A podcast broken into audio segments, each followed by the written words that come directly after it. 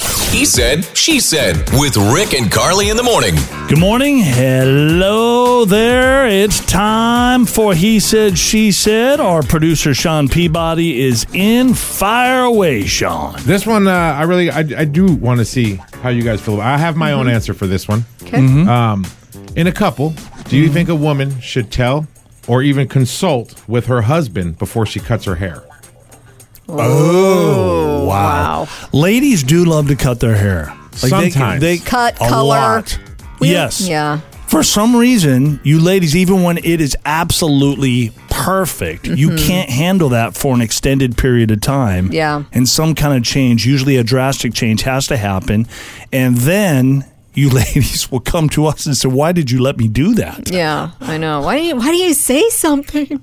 So the question is should, Should, she they- have to talk and consult with her husband before she does the cut? Yeah. I don't think she should have to consult. I've had a lot of different hairstyles Mm-hmm. as an adult and I don't ever remember going to my man and being like, "Hey, are you okay if I cut my hair or are you okay if I go a little lighter or a little darker?" Yeah. It just kind of is my decision and I hope you're happy with it, but Carly's fortunate because she looks good with, you know, some people look good with short hair, long hair. or- You look good with pretty much everything.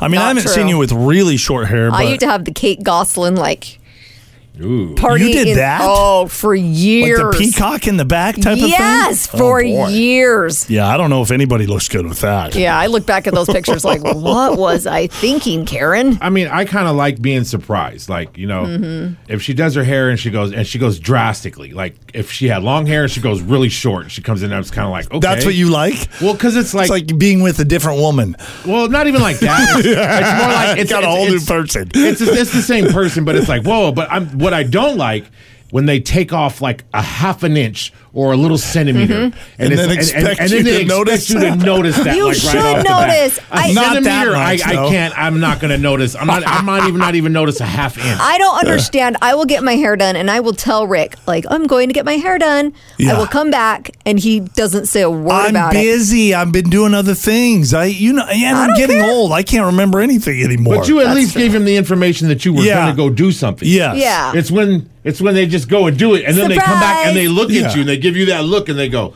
"Notice anything different?" Yes, and, you you- do and then that. you're just on point. You're just Yeah. like, "Oh no, Oh, great. What what, is it? what am I? What is it? What, What, did am I you missing?" do? yeah. He said, she said.